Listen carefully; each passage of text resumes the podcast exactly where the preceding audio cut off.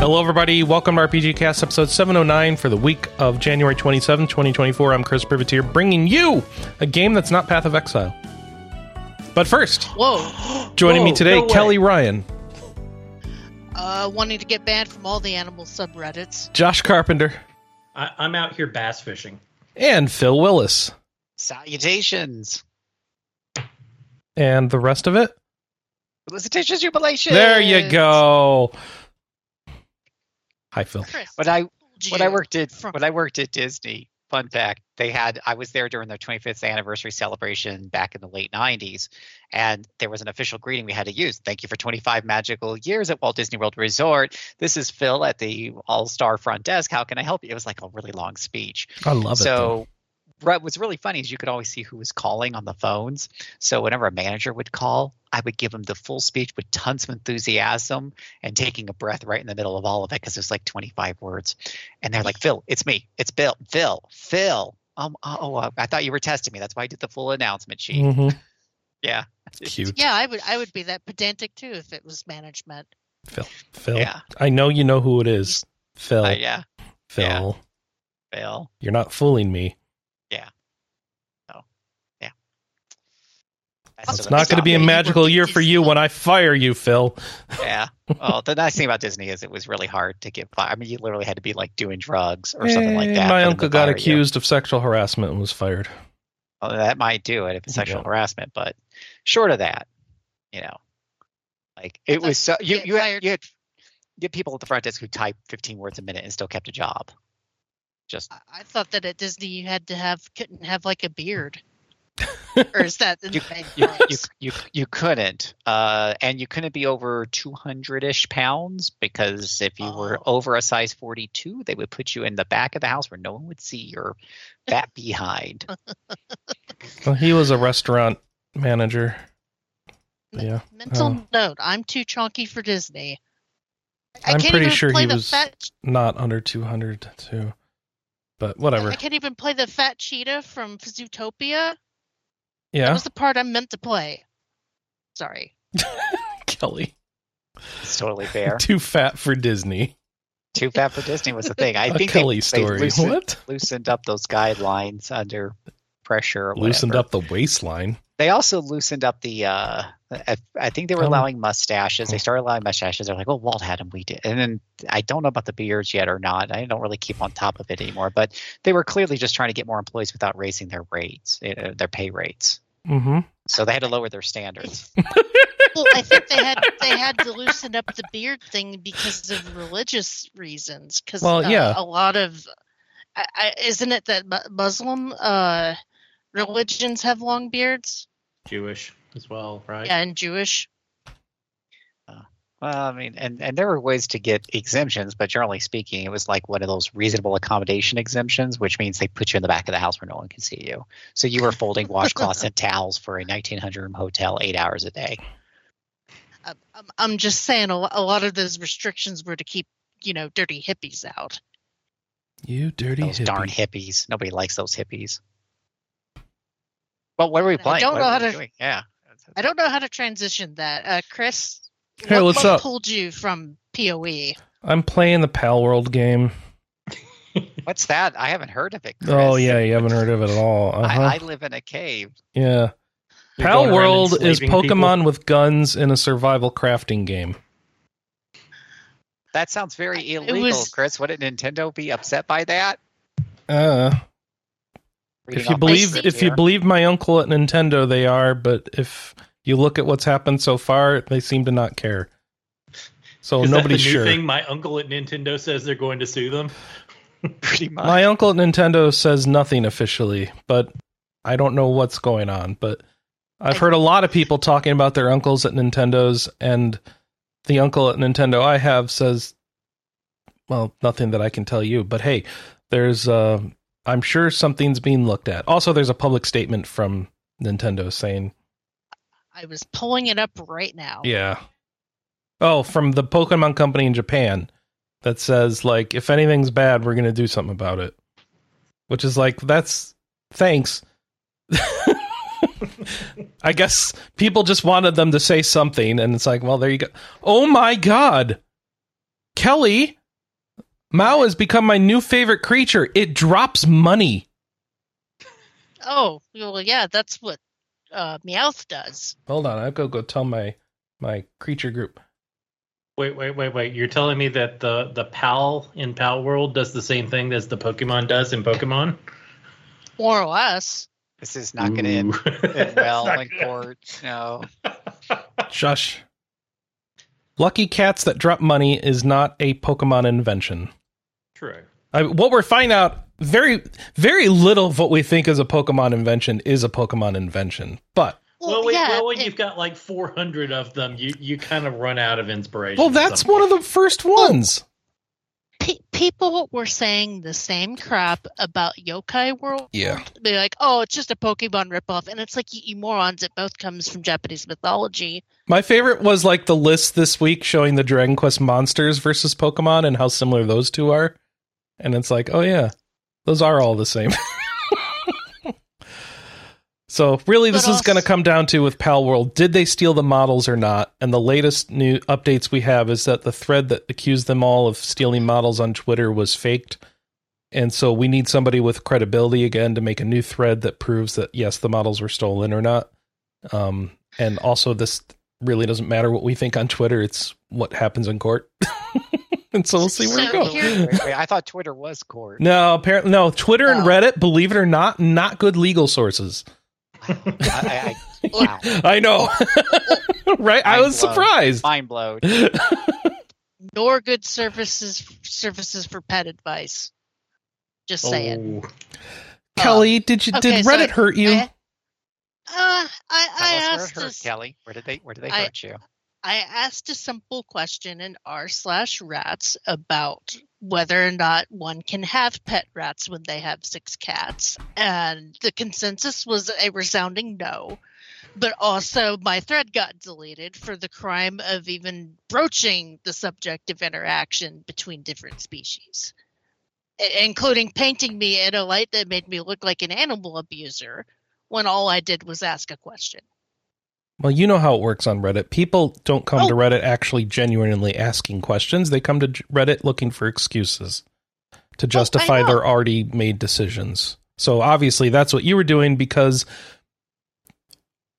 because I- I flat because I flat out said that if I did not give a crap, I wouldn't have made ha- asked the question in the first place. I would have just done it. that's what people making excuses say. Sure. It Hey, is though. wanna- They they do. They go they do make No, their I excuse like understand. like I wouldn't have made the thread if I was uh-huh. Sure. You No, realize I- that doesn't I- prove anything, right? Well, yeah, but like I'm also not guilty either. But like no, you're guilty because we said you are and it's our thread. Go away. It's a private Discord. Um, it was just one of those things. that It's like, wow, you locked down the thread before you even give me a chance Yep. to say say my side. Uh, Do you know th- how many thanks, these threads they've had? They don't have time to deal with your thread. Yeah. So, That's the sad truth of whatever. it. It's just they just they they're burnt out. They can't deal with this. So they just assume the worst, lock the thread and move on because it's way easier than dealing with figuring out what the truth is. Uh, that's fine. That's fine. Just It's sad, but at least you understand how it happens, I guess. I under, I understand how it happens, but I don't appreciate getting treated No, like that for yeah. just asking a Well, who would? question. you shouldn't appreciate it. Like Yeah. Um, so, so do you want to hear this official statement from Nintendo? I have it up, like Oh, from cool. their site. Do I need to Oh. get up my statement from Nintendo about the the Project Waterfall games or whatever? That that was that was almost two decades ago. Okay. I let it Um, I'm not letting it go. I still have it right here. inquiries regarding other companies' games. We have received many inquiries regarding another company's game released in January 2024. We have not granted any permission for the use of Pokemon intellectual property or assets in that game. No shit. We intend to investigate and take appropriate measures to address any acts that infringe on intellectual property rights related to the Pokemon. Mhm. We will continue to cherish and nurture each and every Pokemon and its world and work to bring the world together through Pokemon in the future. Signed the Pokemon Company. Yeah, if there's one thing the Pokemon Company's been doing, it's been bringing the world together whenever they announce and release a new game. Everyone just Well, agrees how good they are and that they made the right decisions. Oh, Chris, that's that's what I love about this whole controversy is people on Twitter going, "Yeah, this Nintendo, this is what you get for releasing a subpar game. Somebody's going to come along and make a better one." And I'm sitting there thinking, "Yeah, yeah, people have been trying to do a Pokemon killer since 1998. it's true. what what makes you think that this one is any more special than the other yeah, you got them there. Pokemon clones?" That's a good point. Uh, like the only It's like everything. This is the dumbest controversy, and I'm so happy this is what we're upset about. I mean, there are real issues in the world today, but we're worried about the Pokemon game. Cool. We're worried about that multi-billion-dollar company, you know, maybe not Being infringed quite as much upon. money. Yeah. what will Oh. what will the Pokemon company do? What Like- will they do? uh, gif Re- of Woody Harrelson wiping his tears with money. It's like I get that the the laws need to be applied consistently, but these things were made to protect not big ass companies like Nintendo. They were made to protect the Pal World side of things. Yeah. But whatever, it doesn't matter. It's not even like Pal World is small either. They're all evil. Enjoy the games you like, um, unless you're breaking laws and crap. I guess I don't know what the moral is. Maybe there isn't a good Uh. moral. The moral is don't play video games. I, No, Go Chris. read a book. oh wait, Yeah, no, 'cause we all- run a website. Uh, play play role playing games, not survival crafting games. That's the moral. I was about to say because all authors are completely innocent too. Listen, let's not even. I don't want to talk about authors. I don't want to talk about artists because then I have to talk about AI, and I don't want to. Kelley, know everyone's what? angry about everything. The, the world sucks. Go go pet your cats. Go and pet your cats. Or if if you don't need them on your team anymore, craft a meat butcher, and then you know, Pal World will censor the removal of the pet from your team. Yeah, yeah. That was Chris trying to traumatize. Just give me a panic attack Ow. this morning. I just got one shot. You deserve it. I do.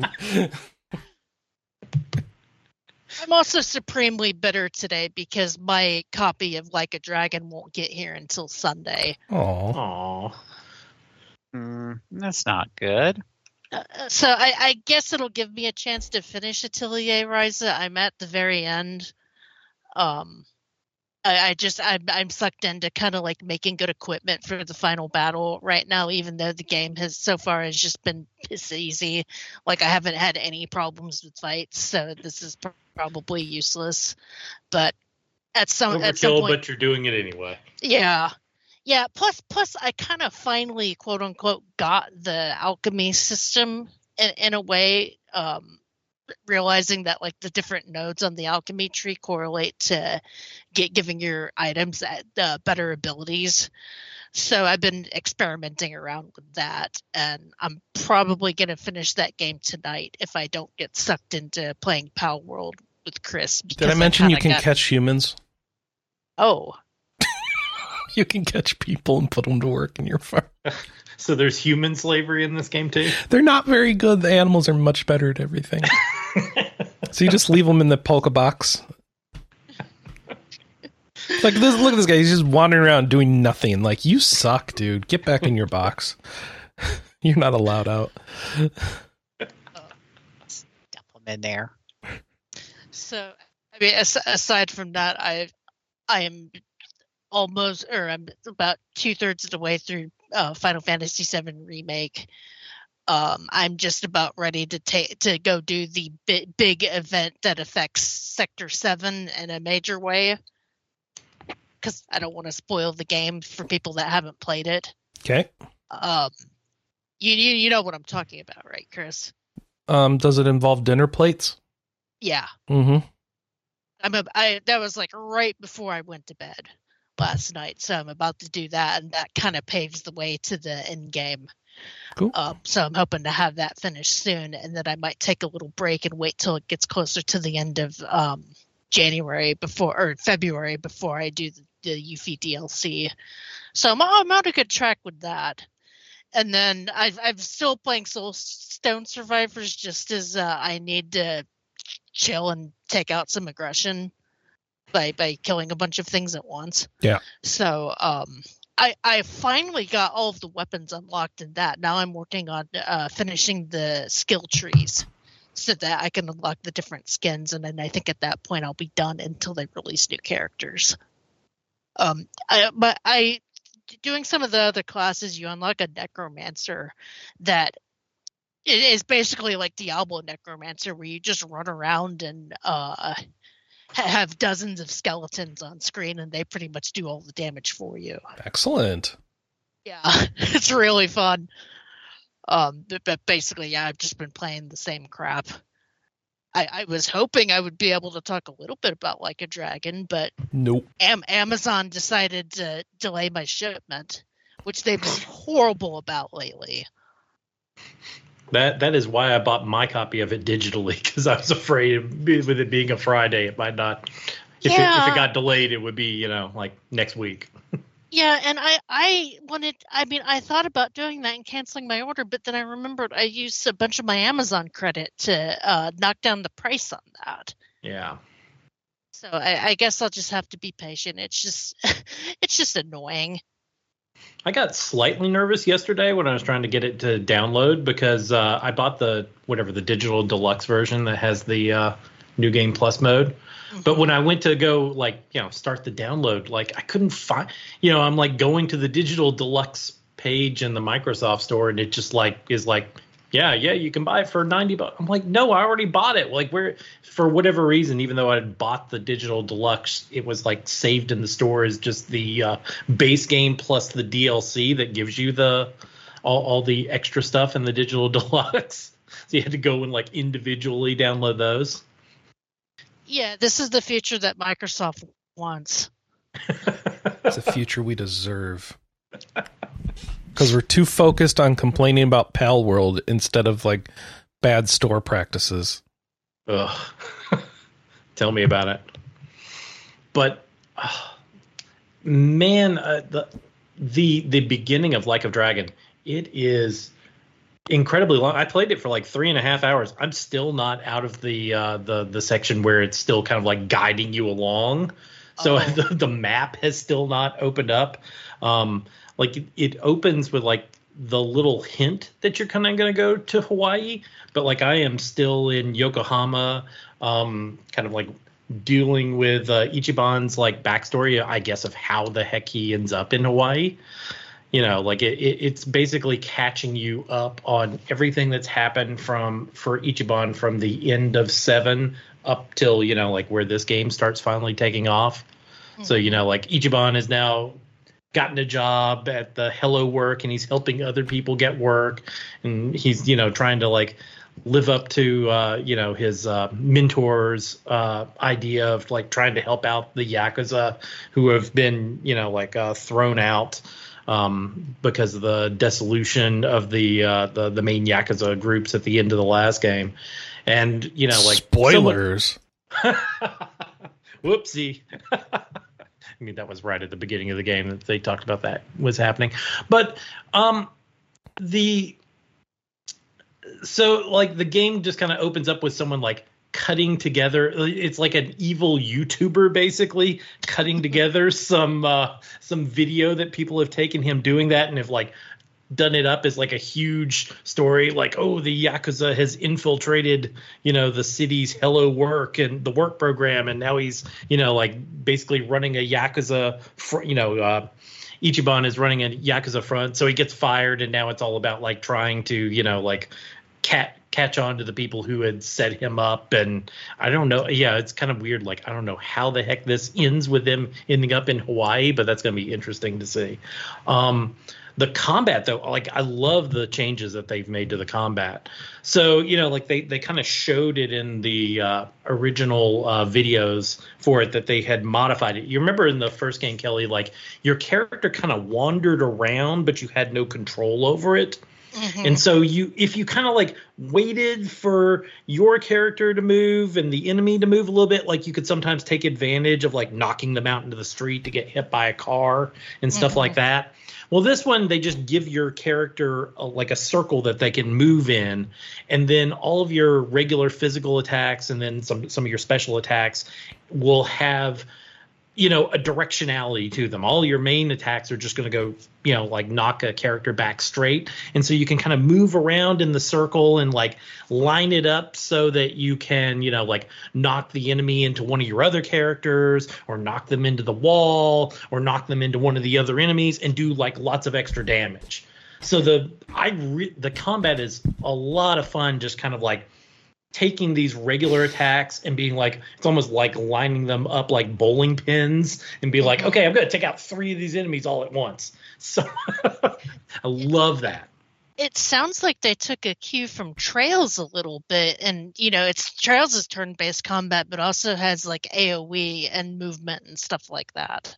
it does although it's much it's much more fast paced and fluid than trails. Trails is mm. still it, you know like it's very um slow and turn based. This one i mean like and in trails you always have to kind of make the decision of like okay do i want to move or do i want to uh, attack or do a do a, a spell?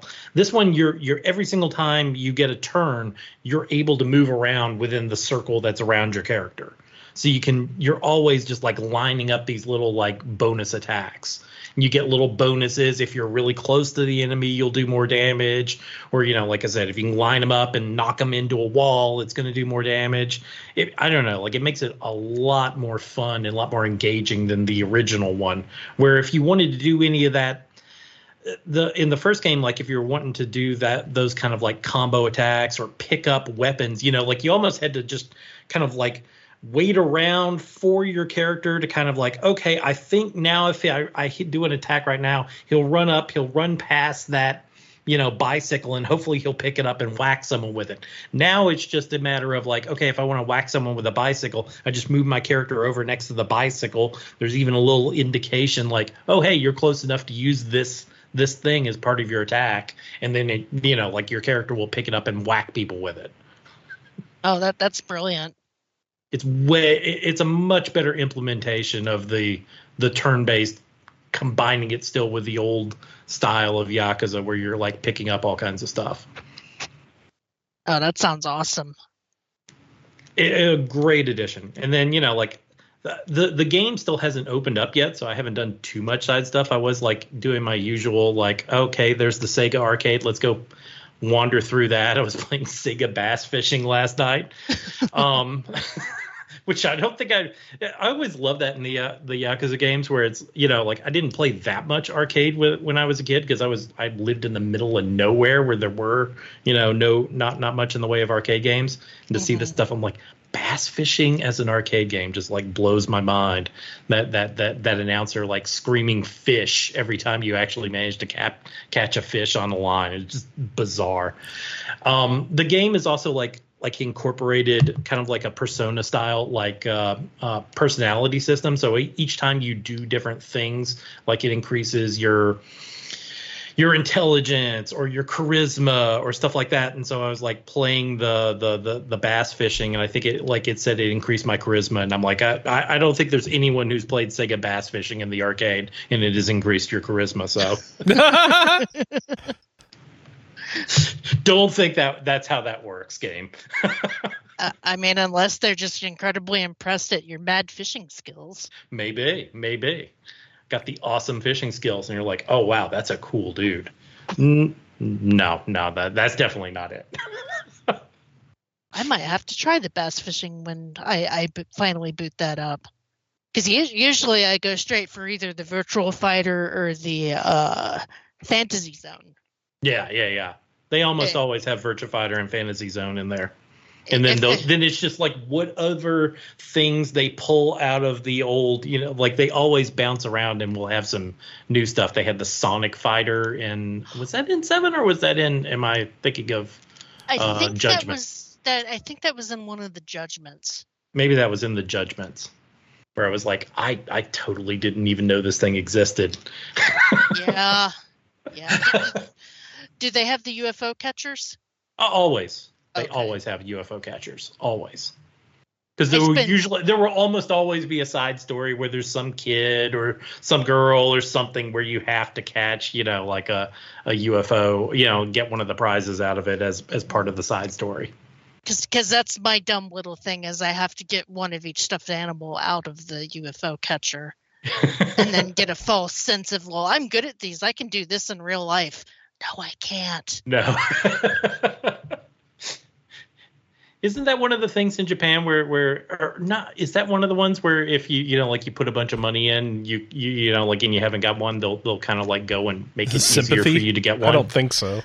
no. Well, No. maybe. I mean, if that's up to the people who run the place, I guess. You can watch YouTube videos to kind of get some hints at like what you need to do to do some of them, but for the most part, you're on your own. um, th- there's a lot of stuff in there about you know center of gravity and uh, pressure points and stuff like that. Yeah, yeah.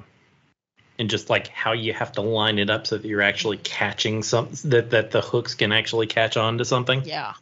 Yeah, I, I'm really good at the American style ones, but the Japanese ones are crazy. but like i the the game i mean you know like i haven't gotten very far into it because it just came out yesterday but like i am i'm digging the changes that they've made so far. I think it i think it looks fantastic. I just can't wait to like push on and have the game open up so that i can kind of see how the how on earth they from where they're starting how they actually get to hawaii. I think he's going to get stuck on a shipping container. well i mean we know you know like we've we've seen the video of him showing up in hawaii you know showing up on the beach buck naked. So how the heck that happens how we get from here to there i don't know i can't wait to see Mystery I- must be solved. I, I'm going to be surprised if it's not like a, shi a shipping container accident or something. that just sounds like it's set up for that. it does All right, Phil. I think you're up. What up? What up? What up? You were really, ex- you're really, you were really excited about something this week. So excited. Oh, It's so good. It's so much better than this Pokemon thing everyone keeps talking about, or Pally Man, or whatever they're Yeah, called. Pally Man. Mm-hmm. Yeah, who's playing Pally Man? Su- Oh, Sweet, my Man. What was the what's Suiko Man? what's the uh, Yakuza one? Sujimon. Sujimon. Right. Um. Yeah. Uh, I don't know why. Well, uh, people Just talk about what you like, what you're playing. Stop. What am I playing? I don't remember. No, so you guys might remember last time I was on the show, I was talking about trying to find a, a fun MMO. Mm-hmm. And I was dabbling in Lord of the Rings. I had gotten eckied on WoW. I was jumping back into 14, and nothing was really scratching that itch. And then a couple of weeks ago, we saw the news that City of, of Heroes home uh, homecoming uh, private servers had been given an official license from NCSoft. And this is kind of mind blowing because there's plenty of private Wait. server versions of different MMOs that are out there. Really? Really, what? They really got an actual license from NCSoft. Did It's NC- on the news. are they not it was all playing the, the game any? Are they not running that game anymore? All right, so let's let's start over at the beginning. Back in 2004, uh, City of Heroes had come out, sold a whopping 350,000 copies, um, and uh, and then um, uh, by 2006, I took them two years to get to that point. So it wasn't a super commercial success. They kept it going until about 2012. Tried different approaches, microtransactions, everything in between. None of it really took, so they shut it down 2012. People got hold of the code as they often do, and they opened up private servers, and there's quite a number of private servers, and some some of them even have different classes and stuff, and are trying different things. But you can go down there and play one of those. And I had actually, so I had played the game when it came out for like six months, and then I dabbled in a private server here and there uh, in between. But I always knew being a private server that was never officially blessed, it could get unplugged at any time. So I I, I didn't want to spend a lot of time in it. So fast forward to a couple of weeks ago, and I saw this news that City of Heroes had been given an official license from NC. They had worked something out with NCSoft and had an official license. This community-driven project had the official green light, which I've never heard of any company officially blessing. Usually they just ignore you. Occasionally they shut you down, but in this case, nope, they have an official license. And I'm like, oh, that's awesome. I'll give it a shot. Uh, it's free to play because obviously it's just run by the community. They're not allowed to make money off of it. Uh, they they do take donations, but they have a very strict amount that they're allowed to take, and they post exactly what their expenses are. It's all above the board. Uh, and once they receive X number of donations, they or dollars of donations, they close it down. Uh, there's no pay to win or anything in the game. Uh, there's actually a joke about that, but but the game is is is completely and totally free to play.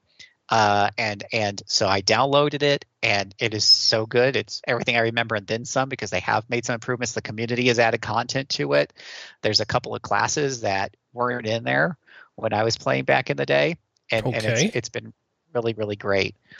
The um, first off, for those of you, I you know I realize this game is like this game's like 20 years old. There's people listening to this who weren't even born when it came out, uh, and a lot of uh, maybe even some who uh, it was shut down before they were even uh, you know really getting into MMOs. So City of Heroes is a is an MMO where you get to play a superhero or supervillain uh, in this completely uh, different world. It's not tied into DC Comics or Marvel Comics, and I actually think that really uh, lends to its charm. You can play uh, something like DC Universe. I think Marvel has some sort of counterpart, but uh, those, especially with all the movies and everything, I think people are really fatigued on a lot of those universes. City of Heroes just feels so fresh by comparison because it's just completely out of left field. It's got its own storyline and stuff that's pretty interesting if you're into comic book stuff, and a lot of writing. Like there are story arcs in the game that I'm actually paying attention to what's being said. It's good Saturday morning comic book uh, pop popcorn type of stuff. It's not going to blow your mind away or anything like that. Or you can just ignore it and just play play the missions and stuff. When you start off with the game, you make your superhero or villain, and the character customization is incredible. Uh, it just blows away so many modern games that only give you a handful of selections and then want to charge you microtransactions for more. This thing has dozens, if not over a hundred, different basic costume templates to start with, and then you can customize those those templates. Like you can pick a kung fu outfit, for example, and then pick what design you want on it. It's a 2004 game, so you're not going to see super high end textures and high polygon counts. Uh, but but it's it's it's got so much for you to pick from. Gog for everything from like goggles to wings and tails and everything else. I uh, people who played Wrath of the Righteous. There's a character named Arueshalae. I created um, Arueshalae using their custom builder uh, to play Arueshalae in the game, and people are like, "Oh my gosh, it, looks just like her." That's that's how much choice it gives you. I made a Psylocke. People are like, "That it looks just like Psylocke from X Men." You, you, you just got so much you can do there. A friend of mine plays a cat with a big, huge sword. He looks like a big, huge lion that's about to whack the crap out of you. It's it's all there. Um, you have a ton of different classes to cover all kinds of play styles. If you want to be a, a tanky person, if you want to be a tanky person that does a lot of damage, you want to be a brute. If you just want to be someone who absorbs a lot of damage, you can be a tanker. Um, they've got everything from stealthy assassins to um, to to blasters who blast you from a distance. Uh, you can pick you can pick the flavors that are more solo focused or that are more group focused. Uh, and even uh, even when you get it down to a certain class, uh, like Mastermind, for example, is a pet class that has a bunch of whatever's running around. Then you have to pick which kind you want. So under just Minion Master, which is one of like 12 different classes, you can be a robot master, a zombie master, a kung fu master with little ninjas following you around everywhere. You, you get to pick what kind of, you, and each one of these have different power sets. And that's your primary power set. And then you have a secondary power set, which supports your primary power set.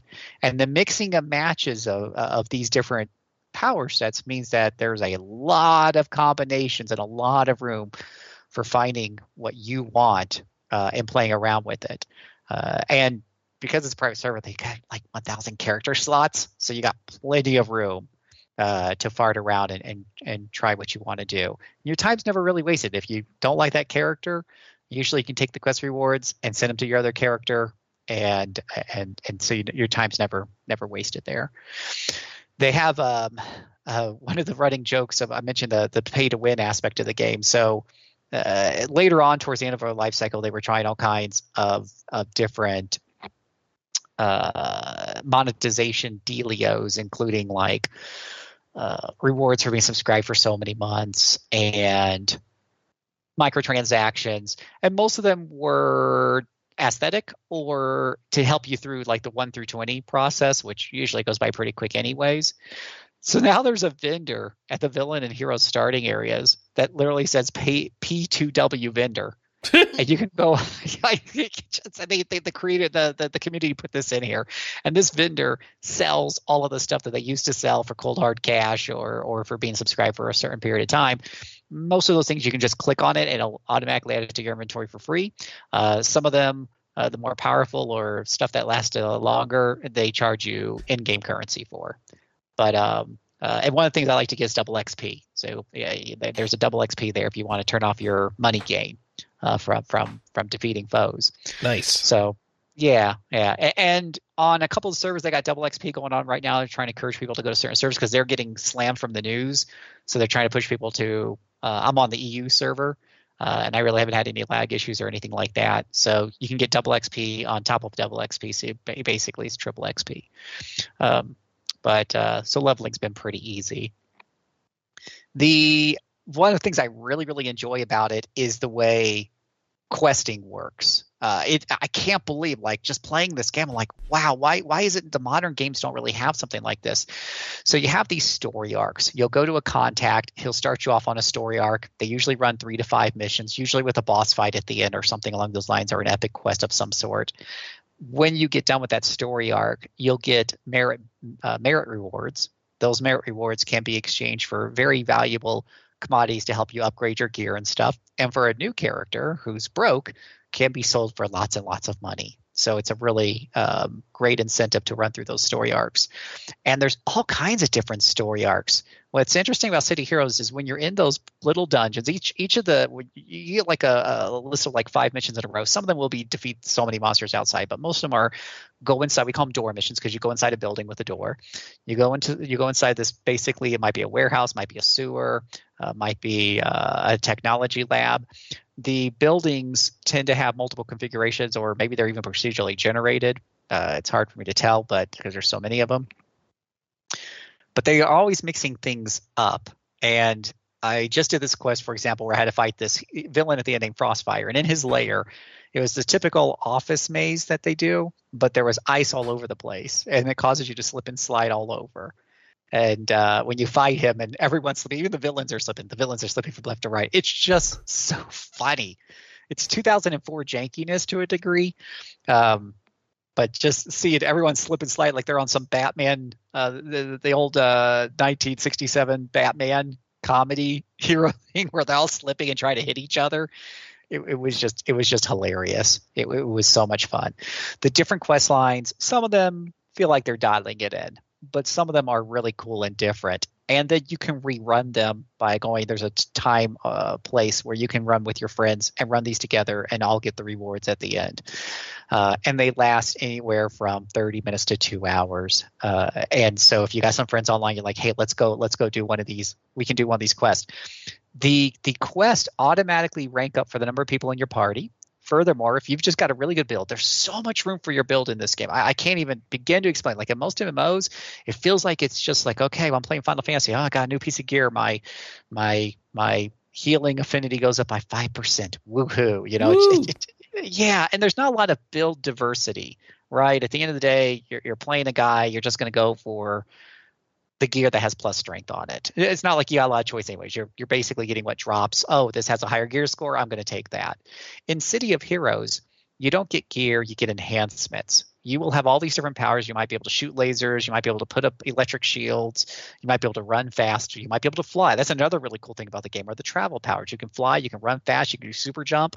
This game respects your time. When you have a mission that's going all over the place, uh, you, you you will get there fast, and you'll do it like Superman or whoever, the Hulk who jumps from place to place. You're going to be able to, to do that. It's going to feel awesome. But each of these have enhancement slots, and you need to buy special enhancements to improve them. There's enhancements that increase your accuracy, increase the recharge rate, increase the special effects of a power, increase defensive rating of defensive powers. And you can mix and match these however you want. And as you level up, you decide which powers get more enhancement slots so they can be enhanced further. And you never have enough to max them all out. So you have meaningful RPG decisions what? to make in terms of your build. I know. Crazy. This is this is so satisfying to me after playing modern MMOs where I don't make any decisions really about my gear. It's really just like you're just going to keep buying, you know, every few levels you buy something that has a higher gear score, and that's it. That's the end of the day. There's not a big difference between having plus agility or plus strength, I suppose. You're playing a fighter, you better get plus strength. You're playing a rogue, you better get plus agility. And there's a slight difference between having those two on those two characters. That's it. But in City of Heroes, you know, having uh, you know your first your your first weapons doing plus accuracy versus making more of a focus on your defense. I'm playing a corruptor. Corruptor has really good support skills in their primary, uh, and they do uh, really good attack skills in their secondary. Where I put my enhancement slots dictates whether I'm a better team player or I'm a better soloist. And or I can go half and half. And then I got to decide where I'm going more for accuracy or faster attacking. Am I going to burn through my? Am I going to be a bursty character that's going to burn through my endurance quickly and try to take things down quick, or am I taking a more conservative approach so I can get through long fights without you know feeling exhausted? So much choice there, and then on top of that, you've got consumables. And most MMOs that I played, consumables are like, oh, you, you, can buy a couple of healing potions at the auction house. They got a bit of a cooldown, and you know they don't even heal that much, and that's about it. That's all I use consumables for. I know if you do high end raiding, you have to be probably a little bit more proactive with some of those, but in leveling up and stuff, it's like eh. But in City of Heroes, you get inspirations. And these inspirations are huge. They're things like plus 25% damage for a minute, plus 25% accuracy, uh, you know, plus defense, plus endure. You know, here, here's a big heal for 25 or 50% of your life. Resurrection on the spot. They're big, big, big items. And they just come dropping into your inventory as you kill monsters. And there's a they're, they're always on the screen for you to consume and use. You can only hold so many. So if you just hoard them, you're wasting potential they last for like 30 seconds or a minute each or whatever have you. So as you're getting full, you might as well use some as you're even killing the trash mobs because it will help you get through the trash mobs even faster. Uh, and the game allows you to pick how difficult your dungeons are. You can pick plus one level, plus two levels, minus one level, whatever. So knowing that your character is this good at maybe soloing, or maybe if you're running with a good group of friends who are built well, you can bump that up. And if you're really good at using your consumables along the way, maybe you can bump it up a little bit more and get more XP, better rewards, and the such as you play through. That makes the game and the leveling process so much more exciting than when I'm playing some of these other games where it's just like, well, I'm level 50, I'm fighting level 50 stuff. Okay, this is kind of boring because there's not a lot of challenge. Like playing World of Warcraft, there was no challenge until I got to heroics, and even then, you have to really bump them up. Um, uh, and and Final Fantasy 14, uh, the solo questers just kind of going through the same rotation all the time. They, the difficulty feels pretty much samey, samey as you go through. But not in this game, man. Whew. If you're getting bored, just crank up the difficulty, and, and then you have to, to to play your class better. And and it pushes you push yourself to play harder missions if you want, and then in doing that, you're going to look for ways to make your builds better. Even if you're a soloing, even if you're not into playing big group or in-game content, just in going through the leveling up process, it, it, I, I just it just blows my mind. Now I'm kind of back into this. I'm just like, this is what I've been looking for. I, I don't understand why other games don't really have it. I kind of saw a little bit with Lord of the Rings Online. I was very fascinated when I was getting into that, that there was an NPC you can talk to that will increase the difficulty of the mobs in the world in exchange for greater rewards. I thought that was really, really good. Um, this kind of does the same thing, but on a bigger scale uh, you can not only increase the difficulty of monsters, you can also increase the number of the monsters and mix and match. So if you're playing more of an AoE specialist, you can set it to times two or times three monsters, but keep the levels low. So you can do it however you want. And of course, there's min maxers who've already figured out how to run the max setting, which is uh, times eight players at time uh, plus four levels. That's the max you could do. And of course, people have figured that out, you know, in game. So it, it has just been it's just been super fun. I've been playing with friends. I've been playing. We, we there's a scene called Task Force, which are kind of like story arcs but bigger, and with more epic fights that you run with the group from beginning to end with big rewards at the end. Uh, we, we've just been really getting into it and doing these uh, things. If you're if you're interested, uh, feel free to take take a look. Just Google up City of Heroes Homecoming. Like I said, completely free to play. If you want to join, my friends and I were on the reunion server. So that's the server you'd want to join up if you want to be able to play with us. It's also very easy to change your characters from server to server. You get five free transfers every three days. So you don't have to worry about your server being a final big, huge choice or anything like that. The game, by the way, uh, lets you respec every 10 levels. Plus, there's ways to get more respecs. Nice. So That that you're not even locked into like, oh, I picked the wrong things. Go in, make your favorite type of character, and just have a bunch of fun with it. There, there's there, it's a ton of fun. It is old school. There is some old school jank to it. It doesn't have a bunch of. It doesn't have dungeon finder. It, it, people have to do the uh, looking for group channel type of thing. Uh, the, you know, sometimes some of the quests feel a little buggy. We had somebody who got stuck in the ceiling uh, with that that we had to uh, finally figured out how to get them out.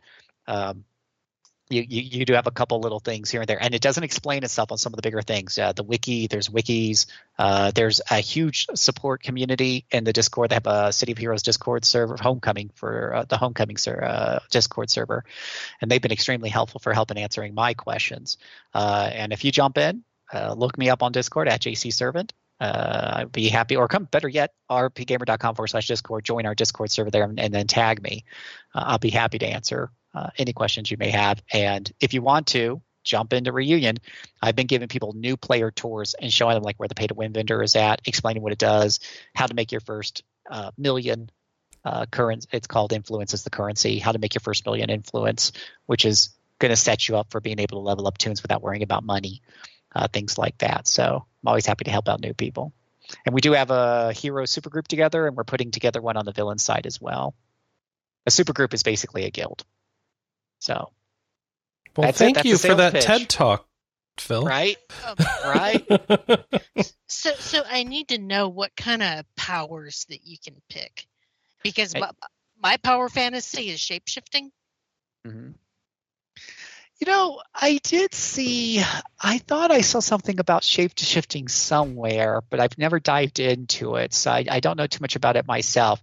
What is really interesting is costuming is a big part of the game, as you can imagine. You get like five or ten somewhere in between their uh, costume slots. What I just discovered a couple of days ago is so a lot of people have like a their Clark Kent, so they're dressed up like a you know a suit and tie, and then they'll have mm-hmm. a Superman outfit or whatever.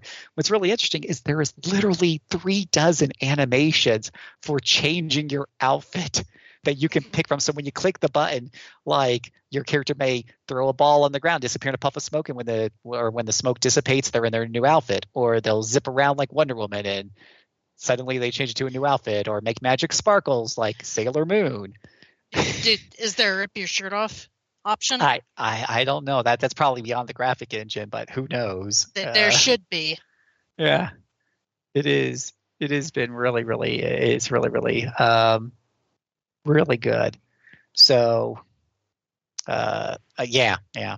But there is, uh, be, yeah, I don't know about uh, that. Would be a way to kind of make like a transformation type of thing, especially like my friend who's playing like the more animalistic uh, creature uh, guy. If he had like a human look in one costume slot and then did some sort of animation, and then he comes out looking like a worgen or something from World of Warcraft. I, I was thinking shape shifting like uh, Beast Boy from Teen Titans.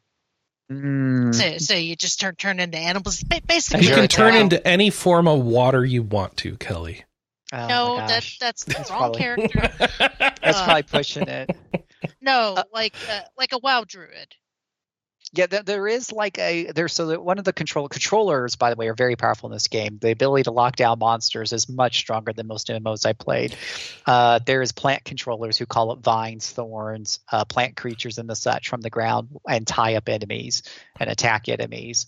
Um, but as far as transformations themselves, like Beast Boy, no, I haven't I haven't seen uh, anything like that myself.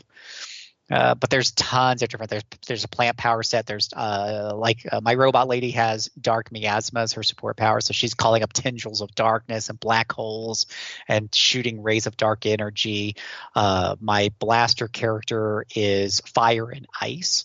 My Sentinel is energy blaster, so think kind of like Iron Man, shooting beams of mm-hmm. energy that push it, not only do damage, but push enemies back so they have a hard time getting to me because I just keep blasting them away. Uh, my uh, my brute is all fire, so constantly has a, a fire circle around him, and uh, does all kinds of damage over time abilities. Uh, Arueshalae is an archer, so actually I thought that was kind of the uh, the least impressive power set because you're just like pew pew pew in a world with lots of lasers and fire beams and plants coming out of the ground. But I finally got uh, this thing called explosive arrow. Now, you're thinking so far these arrows are literally it's just a wooden bow and wooden arrows that barely stick at enemies. They do some damage, but it just looks unimpressive. So I'm thinking, oh, explosive arrows. They probably put a little bit of TNT on there, you know, or something like that, maybe a little flame.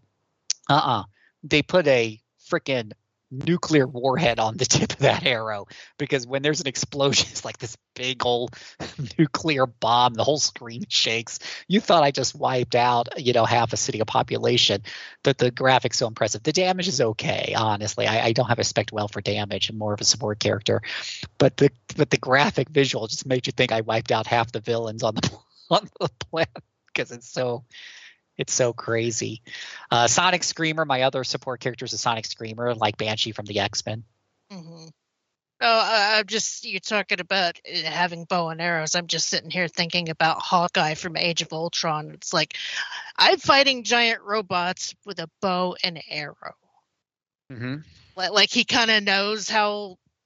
I, I don't know how uh, screwed he is. At least mm-hmm. that's how I took that line in that movie. See, see, now I'm just wondering how close you can get to the Justice League legally without actually the legally know. distinct Judge Justice League. Yeah, there, there was some concerns about that here um, when it came out. When it came yeah. out, when it came out was a huge uh, thing to do, and I think there was a couple that were just really too spot on, and plus they were like named after them that they they kind of censored to some way degree. I forget what they did, but for the most part, there was a lot of people who were like really close and they never bugged once. You know, I'm literally running around there. people you know, made Wolverine. Yeah. They I did remember that. Wolverine. Yeah, it has claw. Like they have a claw option. You can be. It's very clearly they enabled you to make Wolverine. yeah, yeah.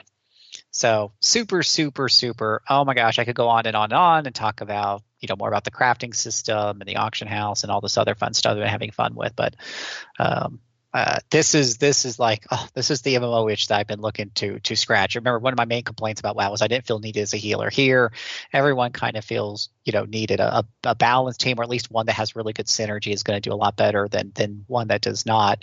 So playing a more of a support role, whether you're a controller or healer, and you, you don't have to have a healer on the team. They don't necessarily have this holy trinity that's so strict but generally speaking, it does help depending on your size of group. If you do have a, a tank person that can get a hold of the aggro and keep it off your more squishy members, uh, allowing your squishy members to be more focused on damage and having their builds more damage oriented instead of having to waste slots on defense.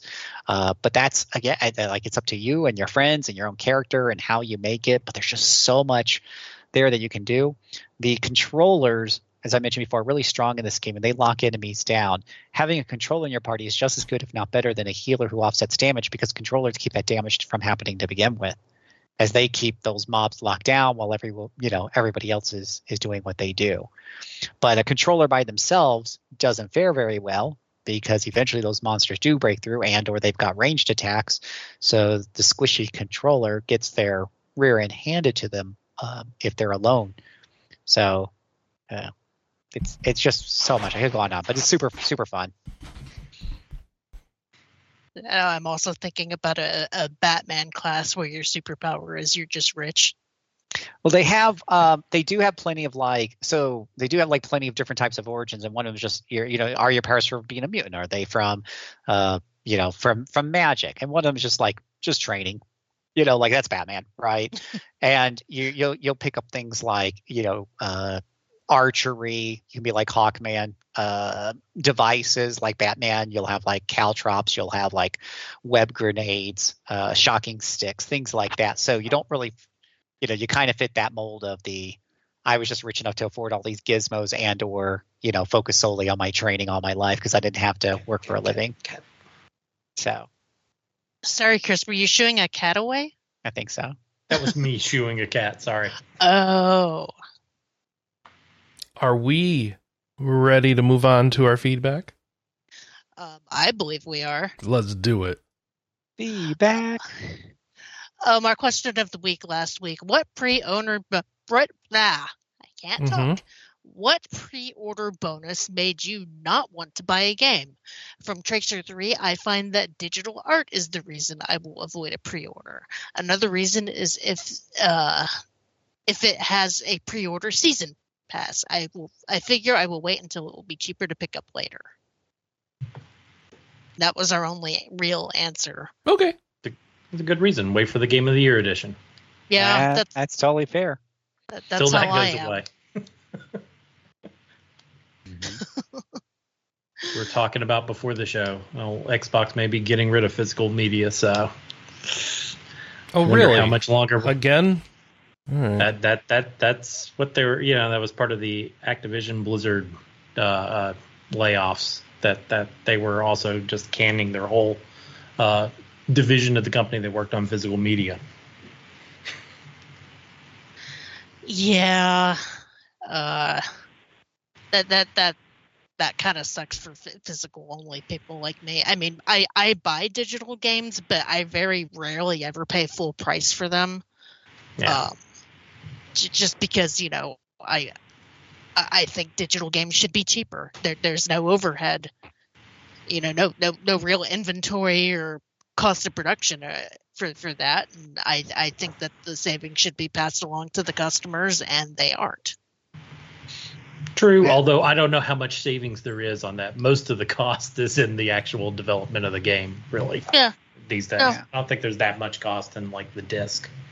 Well, and Yeah. and then then if you're distributing something like Steam and they're taking a thirty percent cut, um, I don't know how that necessarily compares to your overhead cost with physical media and then trying it through Yeah. games GameStop. You know, like there's so many moving pieces there. I mean, ultimately, of course, you know the the market decides how much it's willing to pay for games, and then then developers look at that and go, is that is is there room to make profit in there? If not, then we shouldn't make it. If that's all the market can bear.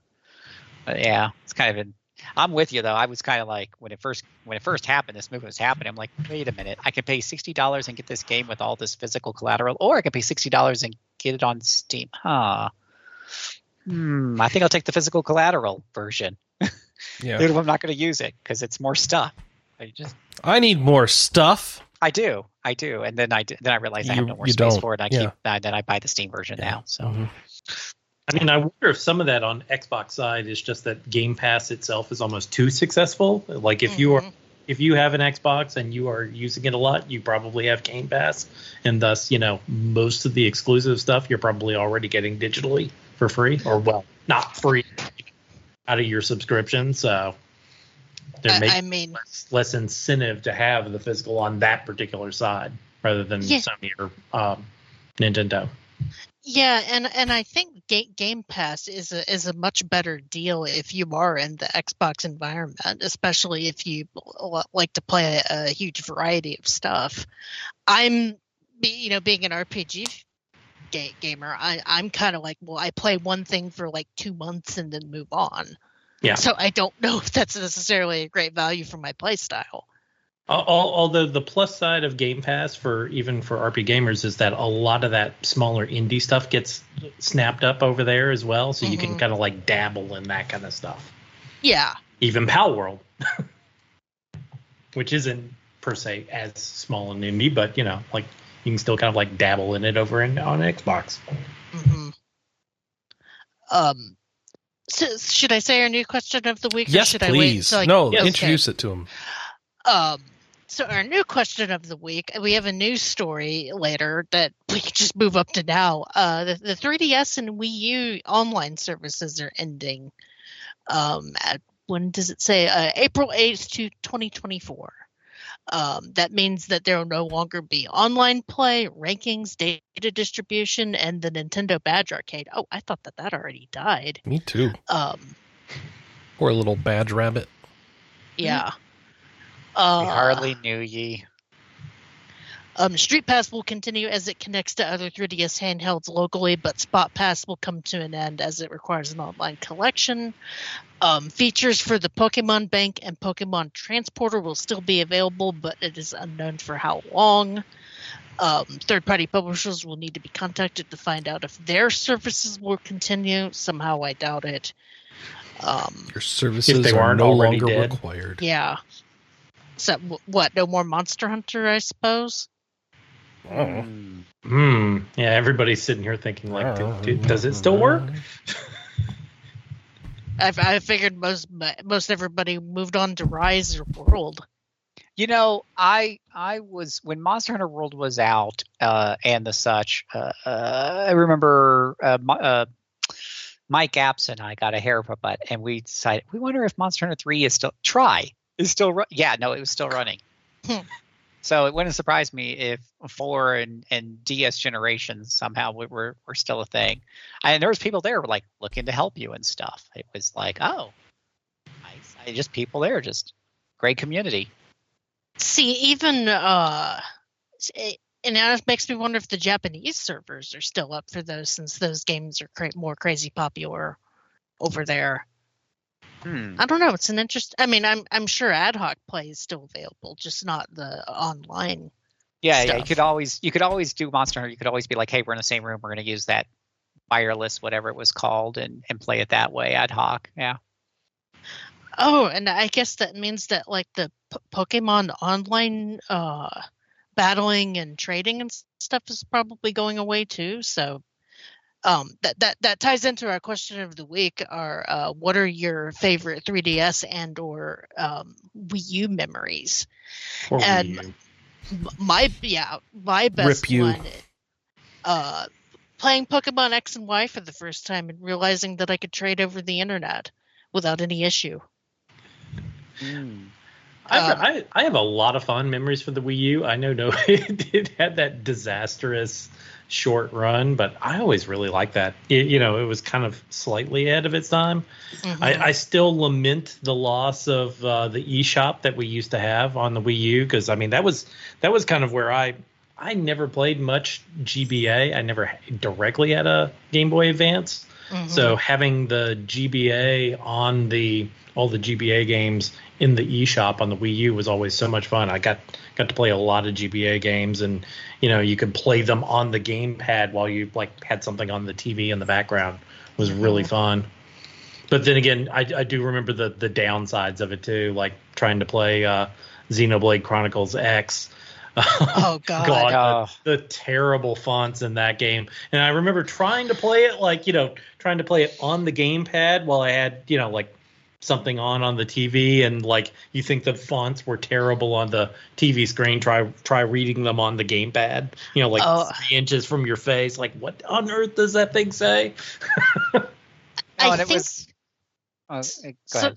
Sorry, I think the only thing I ever played on like strictly on the gamepad uh, without doing the TV was uh, Mario Maker because you had to. Yeah. But and everything else, I hated that screen so much. it had some good ideas just almost nobody you know really used it i mean one of the few ones that was outside of uh nintendo like i remember like uh playing the deus ex version on wii u which was Mhm. I, honestly my favorite version of the that that deus ex reimagining. Uh was that human revolution? Or was that that was in mankind divided wasn't it? I can't think remember which one was which. Um but like you know like they so much of that game is like sneaking around and you just by putting the map on that second screen you could see where all the enemies were and you could kind of just like you didn't have to go into the pause menu to look at the map. You could just kind of like look down glance down at the screen kind of be like okay i need to go over here and then around this to kind of avoid this character and then i can sneak up behind and get this other guy. Like it, it totally made that game so much more enjoyable than the regular version. Hmm but almost nobody even you know like went to the trouble to kind of even use it like that to give you the second map screen so sad it's su- such wasted potential Yeah, I I agree. I, I they could have done so much with that, and the, the whole marketing and thing just didn't. oh go it was through. terrible yeah yeah and i just don't know I, you, it, we kind of wonder are we ever going to see like a two screen system again you know like the 3ds g- left us like is there any chance that we'll see that again? I don't know. I wonder how willing Nintendo would be to do like off-screen tablet gameplay via uh, an app, yeah. Or if that's the, if that's too open to cheating or whatever, and they they just wouldn't want to mess with it. yeah i don't know. N- N- nintendo doesn't seem the best at that kind of stuff. Yeah.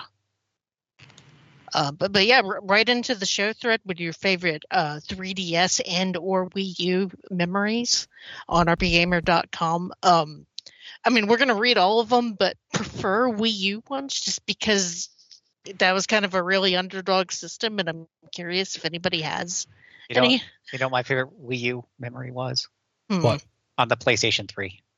Oh, So- So the whole the whole premise behind that whole Wii U was that second gamepad thingy and stuff like that. And I thought, wow, you know, I like RPGs and how often how often I've been like when playing the DS games, they always would have like the mini map and this status, you know, party status, monster information, whatever, down on the lower screen or on the upper screen while you played on the other screen. Yeah. And I'm like, now it's come to console. This will be perfect for RPGs. Well, rarely did we get RPGs that actually did that. I would figure it'd be really great for like Etrian Odyssey where you're drawing the map and everything, Mhm. right? Mhm. So, but but what did I get around that time? Class uh class of heroes. I'm thinking City of Heroes. Uh class of heroes? Uh hero yeah, Yeah. Yeah, Vic Ireland joint.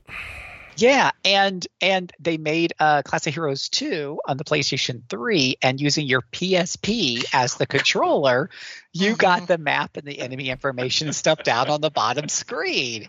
And I'm like, this is what the Wii U should have this is what it should have been this whole time. Why can't I get games to do that? What the hell? So yeah. Ma- mainly because a whole bunch of get most uh, unless they were Nintendo games, they were meant to be multi-platform, and they didn't want to d- devote development resources for the uh, ga- the, the port that was going to have the least, probably the least amount of SKUs sold. Yeah. Hmm. A- a- and that's unfortunate, but it's the truth. Yeah. I also just remembered, well, not really my favorite uh, Wii U memory, but boy, I when I was playing Breath of the Wild on the Wii U, I ended up clunking my poor cat with the tablet more times than I cared to admit because of the stupid motion puzzles. I'm sure your cat did not appreciate getting woken woken up from its slumber. yeah, that that was Murray, and it'd just be like twist, twist, clunk. Oh, sorry, buddy. Twist, twist, clunk. You, you know what? Just just go sleep on the couch or on the side of the couch. Poor Murray, R.I.P. um. So so are we ready for news for real? Uh, Sword on Sword Art Online Last Recollection gets its first DLC, and I don't think anybody here cares because Nope. we've established that nobody here likes Sword Art Online. Um, we're, we're not the MMO people, the the Yeah. faux MMO. Hey, Yeah. Phil plays MMOs. He just gave you a TED talk about it. Yes, They have to be this is this 20 quite years old though. and uh, maintained by fans. Yeah. No, you know, uh, my, my my my my wife plays Ultima Online. She's been playing it for decades at this point, um, and and that's about. I mean, you know, I played like World of Warcraft, Final Fantasy a bit, City of Heroes now, but I don't keep up with all these other. It's a lot to keep up with. So this isn't actually an MMO. It's about it's a It's game someone about someone who an plays an MMO. MMO, right? Oh, Yes, Are they still It's caught in the MMO at this point, or is the story I moved don't- beyond that? I don't know. I don't know. Um, the first DLC is titled Ritual of the Bonds, and uh, you must explore a dungeon that has appeared and face many trials, and popular characters from the series is showing up, and yeah. I, I guess fans of Sword Art can be excited, but I sure am not. It's going to be released on January yeah. 25th. Uh, are there Oh, so still it's already fans of released. Sword Art out there? I, I never hear anybody talk about it. they're still making the games. Yes, so.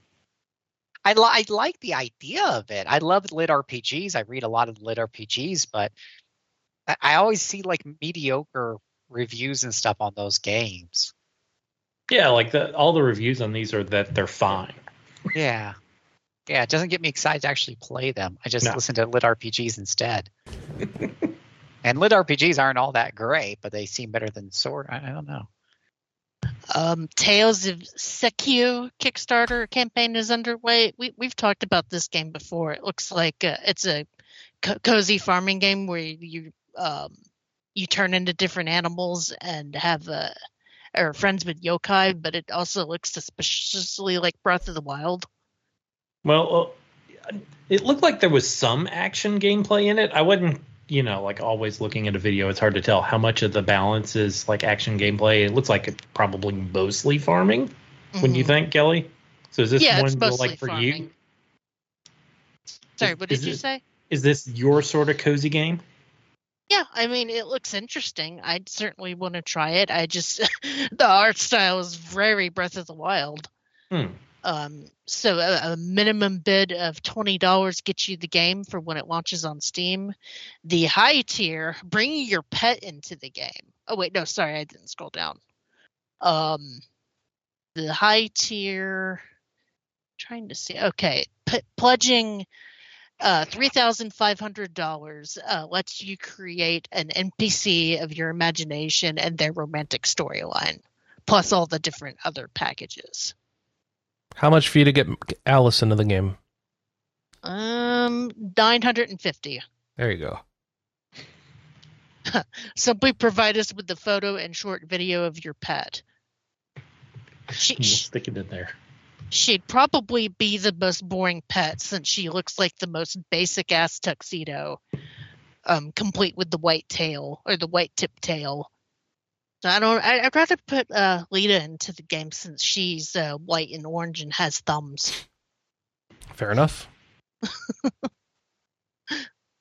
Um, so you can go check out that Kickstarter. We've also got the Dreamed Away Kickstarter going live soon. Um, this this pixel art indie RPG takes inspiration from Earthbound, Omori, and the battle system is like right out of Undertale. Um, so let's see, what's the high tier item for that? I, I was kind of rolling my eyes at the trailer of this game, and then they showed a uh, the ma- main character being followed by a bunch of cats, and I was like, "Oh, sold." Um, uh, this this Kickstarter has not started yet. It But- starts on February 1st. Okay, looks kind of cute. Mm-hmm.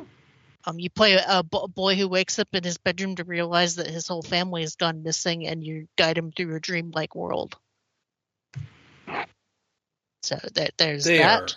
one hundred percent going for Undertale here. Yeah. Oh yeah. Oh, I see. Uh, You're helping the cat lady, so you had to. Okay. Uh huh. Yeah. Cute. Um, is it? Does anybody play NieR Reincarnation? No. I love NieR, but I'm Well, you not- won't be I'm not anymore. as- yep, yep, yep. I've And- missed my chance. Ending service in April. This is a mobile game, I assume. Yes, this Yeah. is a mobile game. Oh man, I missed my. You missed it. Phil. Oh, dang it! So Like, they have they- a they- roadmap to the final chapter. I guess they're wrapping up the story before they shut Yeah. down, which is like okay. Most people don't do that, so that's nice. Be thankful for that. Mhm. I I just wonder what crazy conspiracy slash story bit we're gonna miss out by this going away permanently, and it tying into how it ties into Drakengard and. I mean, the fact uh, that they're bothering to wrap up the story kind of makes me think there is some sort of teaser stuff going to go on here, right? Oh, Yeah. I, I thought this was canon. It probably is. That's why he's like, no, it has to have a completed story. I mean, there's even canon stuff supposedly in like the uh, the the tour of the uh, the music. Like they they're actually doing little skits for the musical tour that's going around the world, and some of that stuff is even considered canon. Like they they do all kinds of weird stuff, man. Yeah. So I guess you have until April to f- figure all the stuff out and put it in the timeline. Um, we've got the nameless Slay Dragon announced. Uh, this this is an indie game, a turn-based RPG that took three years to develop, and it's being planned to release in quarter two. Um, classic turn-based game with a heavy emphasis on exploration without random battles or forced grinding. Oh, And- but I like my force grinding. So then it's going to either be really easy or really hard. yeah, Yeah, yeah, Yeah. yeah. That's true. That's true. The art style Cool. looks kind of neat though. Little bit of little bit of anime with some uh, Western fantasy influence there. Um, th- this one is also interesting. So, Zombie Fun Run. Uh, this is from Zeboyd. Yay! The remnants Um, of Zeboyd? Yes. Yeah. The um, the singular Zeboyd? Yeah. Yeah, Robert Boyd. So how's this work? So you're you're playing as uh well the, well the turn-based combat isn't all about defeating enemies instead that you have party members who share a single hit point bar and you must run from hordes of zombies. Um, and while you're running you have the possibility to either attack uh, defend or run more. And this is going to be an interesting combat system. They haven't showed any gameplay stuff yet. The the teaser trailer was just well, actually I do see some combat uh in the t- the Kickstarter page.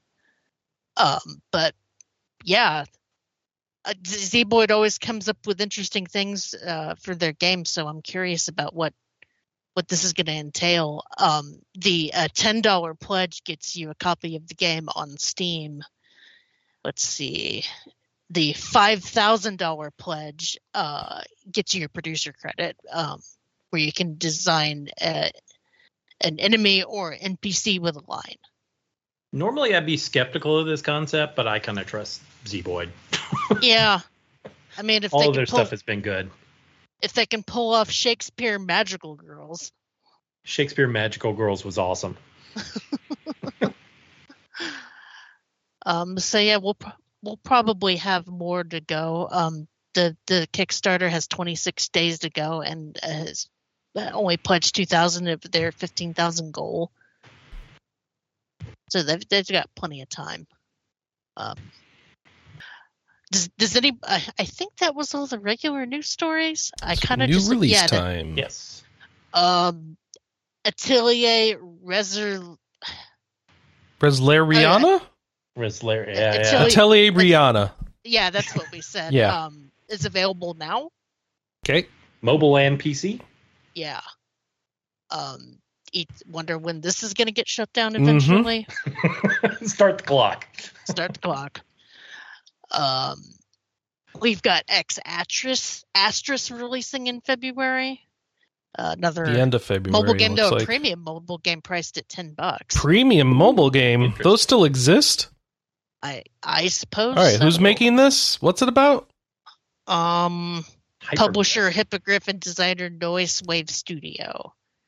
Doesn't tell me anything. All right. It's a sci-fi RPG that sees players venture to the planet of Alindo as an investigator from Earth. and the trailer tells me nothing easier. Just a bunch, either just a bunch of cutscenes. Cool. The, the second trailer on there shows some gameplay, and it's all action. It looks like it's all action combat. Okay. Well, it's So kind of a hybrid of real time and turn based, is what it says. Um. So that means Super Mario RPG. What does that mean? Yeah, I No, and I but- couldn't tell from the trailers. It looked very actiony. That's why I was like, "Is it turn based? Is it action?" It looks kind of like uh, Genshin Impact, Yeah, it could but, be. but sci-fi. Yeah and with Honkai Star Rail aspects, since it's turn based too, right? Yeah, Genshin Impact. No, wait, that's a thing. Uh, Genshin Star Rail. Honkai Impact. Wait, that is a ATB Action Time Battles. Well, active time battles. Does Final Fantasy IV count as half turn-based, half real time? Probably not. Honkai Impact is a thing too, says Tam. Oh no. Genshin Star Rail then. I Uh. guess so. and then um, Hey, Horizon- it's happening. Horizon Forbidden West is coming to PC in March. Listen, we call it Horizon One Sunset. It's the sequel to Zero Dawn. Okay. Ah, that's that's funny. um, the com- and it, the complete edition will be available for sixty bucks and include the Burning Shores expansion. Um, PC is also going to have unlocked frame rates, adjustable graphics settings, uh, NVIDIA DLSS3 upscaling, and customizable mouse and keyboard. It looks pretty. Mm-hmm. Um, there's also a ton of pre-order bonuses uh, with like costumes and stuff if you pre-order it. So Has all the DC, DLC from the first game, from the original game. Yeah. yeah. So uh, that that's cool that um, S- Sony does these PC releases with kind of upgrades. I didn't see anything saying whether it was Steam Deck compatible or not, but uh, the first one was. I and Sony's done a pretty good job on making their uh, releases on PC Steam Get Steam Deck compatible. So I imagine this one will be as well. Yeah. Yeah, so um please be excited. Uh coming to PC on March 21st. Mhm. And that that is pretty much all the news. Be excited. All right, let me tell you what's coming out next week. Granblue Fantasy Relink. That's the uh not mobile game Granblue Fantasy, right? So This is the one that's been in development for years and years. So you can finally play the single player Grand Link, Granblue, Grand Blue Fantasy Relink, not Grand Link. Maybe it'll be shortened to Grand Link in the parlance, but uh, Granblue Fantasy Relink, wish listed on Steam. It's also on PlayStation. Um, the Legacy of Leg, the Legend of Legacy HD remastered. Whew, not just remastered, HD remastered. Coming out in Japan, I think, only for right now. Because Um, you demanded it. Let me double check. Uh, where's that out? NIS America. When are we getting it? March 22nd. So it'll be a little bit longer for us here. And then Persona 3 Reloads out this week. For Do do do do do. Windows, And that's also PlayStation, Xbox, and it's on Game Pass. It's been it's downloaded on my PC. Will I play will- it? Who will- knows? Will you burn your dread? That's the real question. No, the different song now. you know difference. No, you can't. The new you can't opening mess with song. You got you got every time they re-release, they get you get a new opening song. No, you can't do it. It's for my dread forever and ever. Now we can um, properly cook my toast instead of burning my bread. All right. Okay. All right, Kelley. What else is uh, coming to early access? Um in, into the Necrovale. You uh, made that title Sto- up. No, I did not. Um, this is an action RPG that's been worked on for two years by a solo developer, and you assume the role of the stranger who must fight to survive all the miscreants banished into the Necrovale. You also choose to either save or destroy the world, and the proper answer is destroy the world always. Yes, always. Burn it down. Um, this this is entering early access on There's a giant kitty cat, Kelley. Wait, what? There's a giant kitty cat. Oh my god! It's it- called the treasure cat. Oh gosh. It's got a bow on, or like a, or it's got a bundle tied around its neck. Either way, and it's orange, the best color. Oh, Kelley's gonna buy it. we I'm got at one least- sale. It's I'm on at the least list. Wish just, I'm at least wish listing it. Let's see, the, it's eleven. It's on sale for uh, twelve bucks right now, but regularly fifteen. And there's a demo, so um, time to play check that, out. demo and see if you how the treasure cat works. Oh no. Um, we've also got a game called Enshrouded, uh, which seems like kind of one of those really epic Western RPGs. Um, the the trailer kind of made it seem like that. Um, Oh, is this a Dark Souls? You awaken in the open world of Embervale as the Flameborn, which is the last hope of an. Okay, so it's either Skyrim or. Dark Souls with that startup. Okay, we've got Yeah. building, so I'm leaning Skyrim Fallouty. Um, you've got a flying squirrel parachute glider. We've got animals. What else we got? All right, come on. Are there kitty cats? Uh, I didn't see kitty cats yet, just sheep and stuff. We've got undead. Show me combat. Uh, Is it And spam A or Dark Souls? A survival game. Say what? It's What was a that, Tim? survival game. Survival. Okay. So, not Dark Souls type combat. More just upgrade your weapons so things don't kill you combat. Well, we need some survival games. Blizzard killed theirs this week. Oh, did they know? Yeah, that was part of the. Did we know anything phase. about it? No. And Not- like the not- president left Yeah. Or was fired since he previously said they'd have to drag me out of Blizzard. I I guess. Um. No, he did. Jason Schreier was like, by the way, I interviewed, I asked him at like convention, like, "Hey, you gonna leave after this?" Like, they'd have to drag me out, and all of a sudden, he announces he's leaving. So it's like They are dragging him out. uh, Apparently, they're dragging him out. Whoops. oh, Kelley, we got some reviews too, including Oh, a game you're gonna play.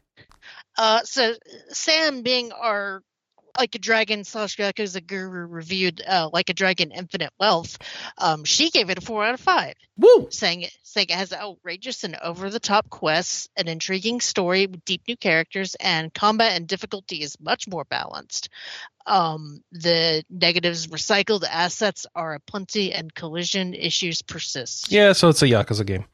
Mhm. They're Yeah. they're being factory created at this point, and the issues are gonna show as such.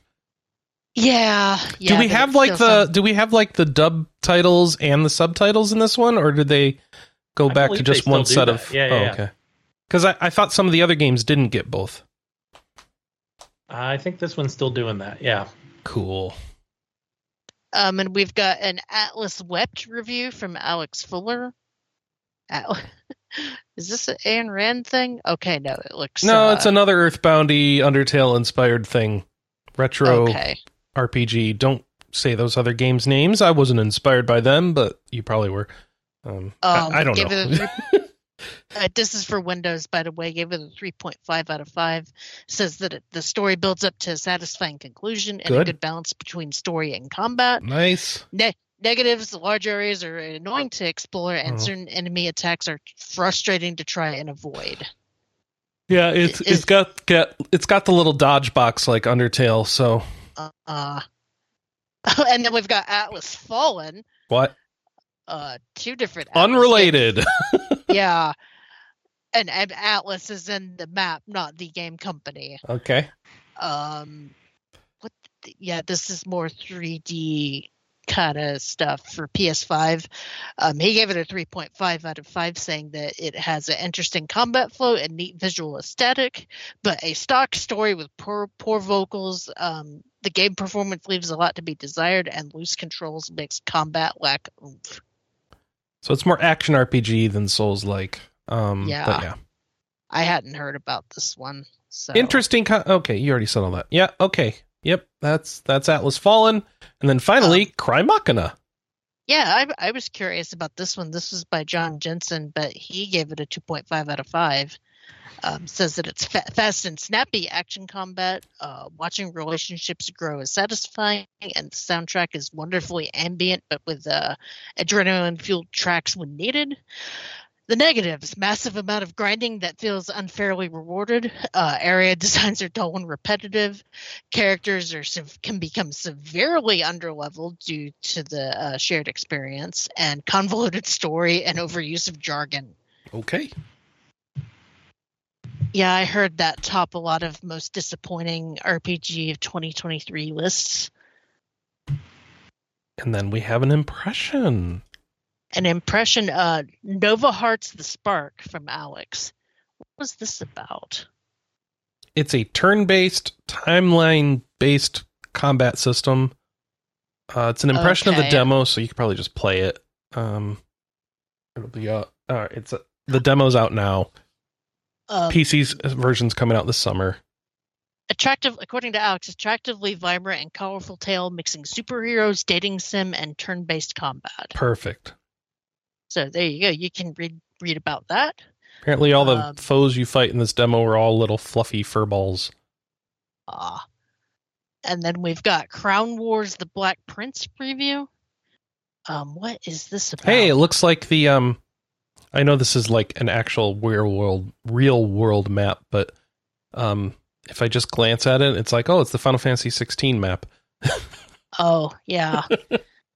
Looks like this is turn slash grid based combat. Is this uh XCOM, medieval XCOM? What is this? That, that's what the screenshots look like to me. Tactical game combines history and fantasy. It's following up the disastrous 1356 Battle of Polti- uh, Poitiers, where the French king was captured by Prince Edward, the eponymous Black Prince. Oh, okay. Oh, I remember that. Yeah, that was brutal. yeah, you were there. I was there. Yeah, it sucked, right? Yeah. Yeah, yeah, all right. oof. Um, you can bring animal companions with some of your c- characters. Uh, you have action points, and it's a strategy and action combat. Yeah, all right, cool. So I'm thinking XCOM turn-based battle PC game. We'll see how it goes. Yeah, not not my cup of tea. Cool. So that's And- what's coming up. and- Those are some impressions and reviews. I have to ask you what you're going to play this week, Phil. Uh, maybe City of Heroes. I'm, I'm debating. Yeah? Yeah, no, Yeah? it's City of Heroes. Yeah. Uh huh. Yeah. Yeah. Kelley, Um, like a dragon, if it gets here. if it arrives. Josh. Obviously, I'm going to be doing the Sega bass fishing to improve my charisma. Then, then that that's how that works. No, right? you're just gonna play. No. You're gonna play Yakuza. All right, cool. Yeah, yeah. All right. I'm playing Palworld. Finally playing something other than Poe. Yay! Everyone celebrate. We'll see if I how much I dabble in Poe as this goes on, but um, hopefully this begins the off ramp and back to other games. Off ramp. Uh, that's all I got for you folks. Anything anyone wants to bring up before we break? Um, I'm making uh crockpot Japanese curry tonight. I've got to go sounds good. stir. I've got to go stir right now. All right. And if you want to answer our question of the week, it is what are your 3DS and Wii U memories? Please uh, go to rpgamer.com, find the podcast section, go to the show thread, and post it right there. We'll read it on the show next week. Okay. Mm. Uh, anything interesting coming up on our Twitch this week? I don't think so. Just normal schedule. Just uh, I'm sure Scar will be on tomorrow morning, and we got other folks on throughout the week. So please come and watch us, and uh, we'll Oh, and I'm not- continue to beg Phil to come back and stream in the evenings. I'm so sorry. I thought you were done talking. I'm also not going to be on the podcast next week because it's Vaughn's birthday. Oh, happy birthday, Vaughn! So we must go celebrate by uh, buying him Lego sets along That- with his other presents because he's spoiled. So the thing you do for special occasions is a thing you do every few weeks anyway. Sure, Okay, if you say so. it feels like it sometimes, Kelley. You guys like Legos. Are you Oh, denying oh, it? No, I'm not denying it. Okay. Uh, no, he just he wanted to go. Um, That's cool. well, we were trying to find a specific ramen place that we went to, but they the pandemic kind of killed them. Oh, So, um, we- we're gonna have to go find something else to eat, but we, we we'll have a good time. cool. Well, you have fun doing that, and we'll catch you the following week. Uh, but we'll be I'll be back here next week, probably with Josh and someone else, and we'll do a show, right? All right. Okay. It's We'll all see- about the show. And thanks for being on Phil to give us your little TED talk on City of Heroes, and uh, Yes, remind people what they need to do if they Mhm. want to join you on that. Yeah, you want to download City of Heroes Homecoming? Just Google that up for their for their website, and um, and then join me on the EU server. Uh, reunion. It's called Reunion. Why EU again? Uh, double XP, Double XP. Okay, good enough Yeah. reason. All right. and you can always move it later, so it's not. Oh, you big deal. can. Oh, cool. Doesn't All right. cost it, nothing nothing costs anything here. Nice. All right. Well, thank you for that. We'll catch you all next week. Thanks everybody for watching. Stay tuned for more RPGamer goodness on the twitch.tv slash RPGamer. And until then, and until next week, I say goodbye. Bye. Bye bye. Bye bye.